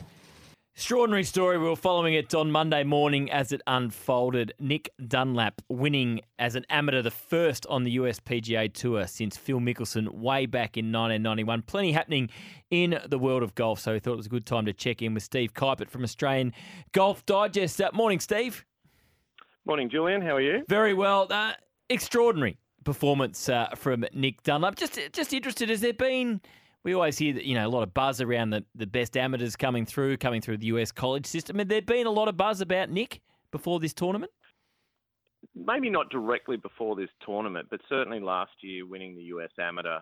That's obviously in many cases regarded as the biggest amateur tournament in the world. And so the winner there automatically gets a little notoriety, but He was the first since Tiger Woods to win US Junior and US Amateur. So he was joining elite company, and he's now gone past Tiger, because that was one thing Tiger didn't do was win a PGA Tour event as an amateur. So he's you know, it's early days, but he's in front of Tiger at the moment. So, yeah, it's funny. From our point of view in Australia, we often hear some names coming through the US college system and you know, they might win the US Amateur or something like that. But often, you know, they kind of flame out or don't quite make it. But this guy, Nick Dunlap, certainly seems like he's the most likely to really make a go of it, just purely because, yeah, that's rarefied territory, you know, to win as an amateur on the PGA Tour.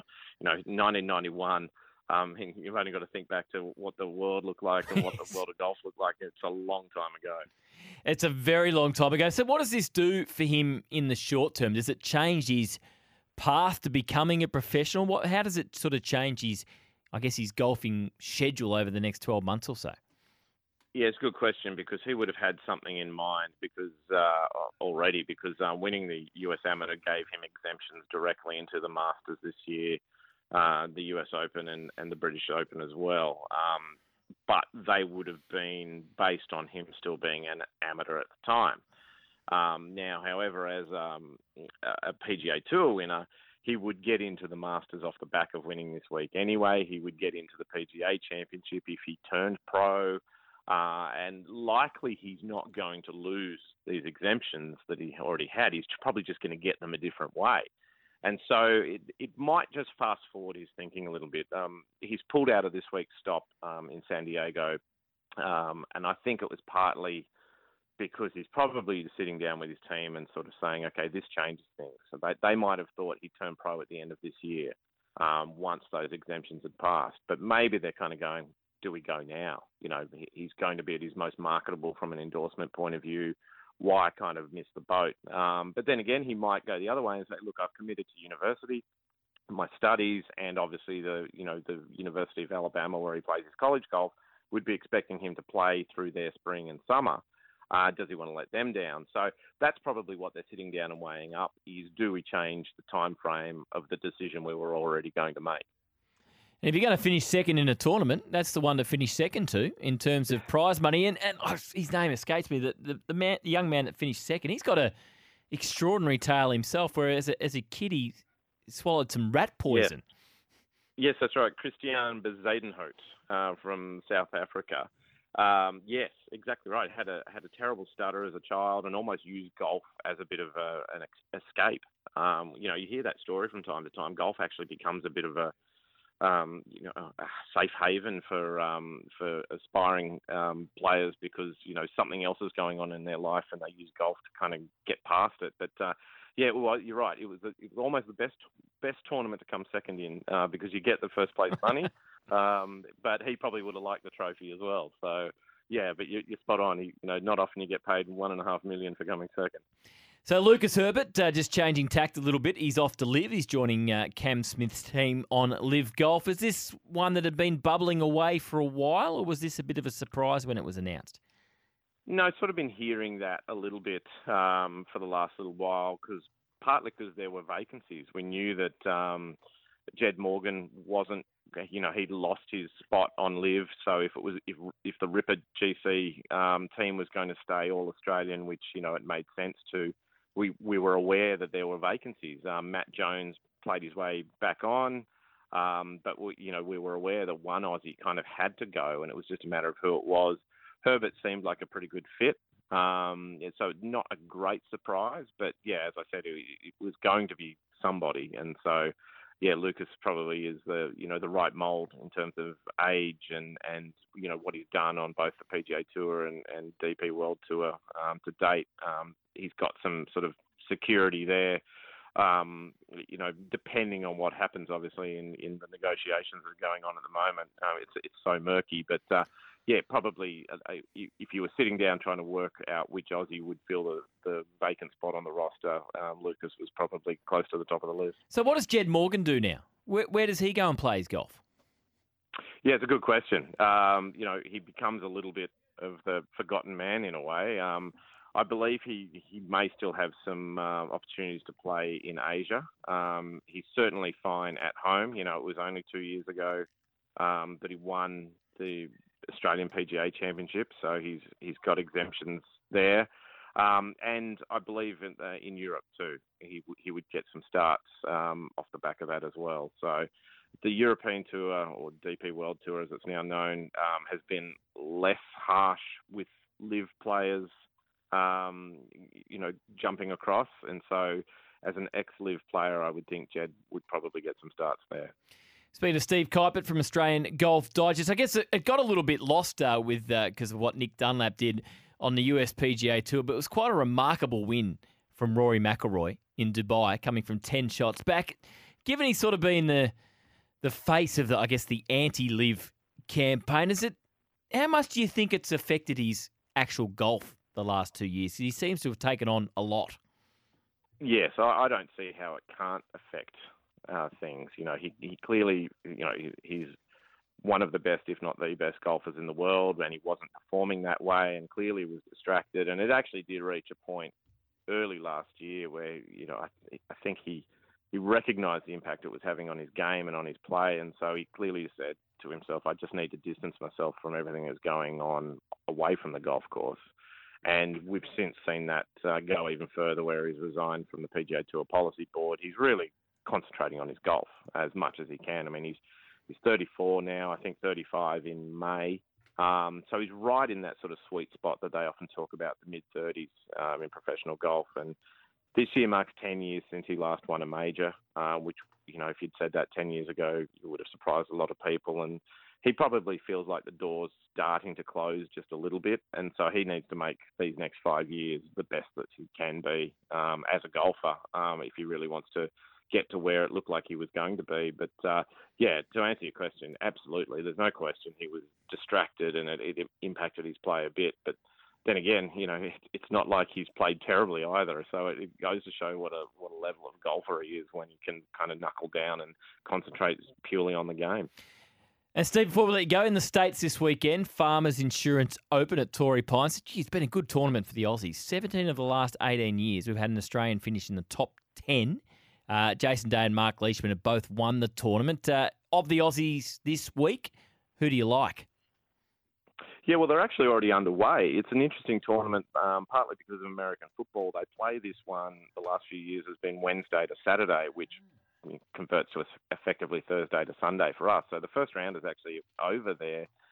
Jason's shot a couple over, but it's a hard tournament to gauge because they play two courses in the first 2 days, and he played the hard course. He gets the easier course tomorrow. He would have been my pick coming in, partly because he's just got an amazing record around Torrey Pines. Even when he doesn't win, he seems to play pretty well there. But yeah, you're right. It's the tournament that seems to always fall around Australia Day, and there seems to be a synergy. It's a golf course that I think our players kind of feel comfortable with as well, and so that's why we've got a great record there. But not a huge contingent playing this week, although Minwoo Lee is there and has started with an even par round, which isn't too bad. So yeah, I would say he's likely to be our best bet, but it's a tournament that's always worth watching because, as you say, there seems to be a heavy Aussie involvement each year. Yeah, CAU at top of the leaderboard at 8 under. Aaron Baddeley, the best of the Aussies in the first round, shooting a 3 under. Steve, always great to catch up. Plenty going on in the world of golf. We'll speak again soon. Terrific. Thanks, Jules. Steve Kuipert from Australian Golf Digest. One more break to get away before Sammy Hargraves jumps in. He's got prizes galore, including a $500 Odyssey putter to give away. So get thinking, what's Steve Smith going to make in the first innings for the Aussies? Nominate closest to the pin, pardon the pun, will win the Odyssey putter. This is Mornings for Hyundai. The Hyundai SUV sale event is on now.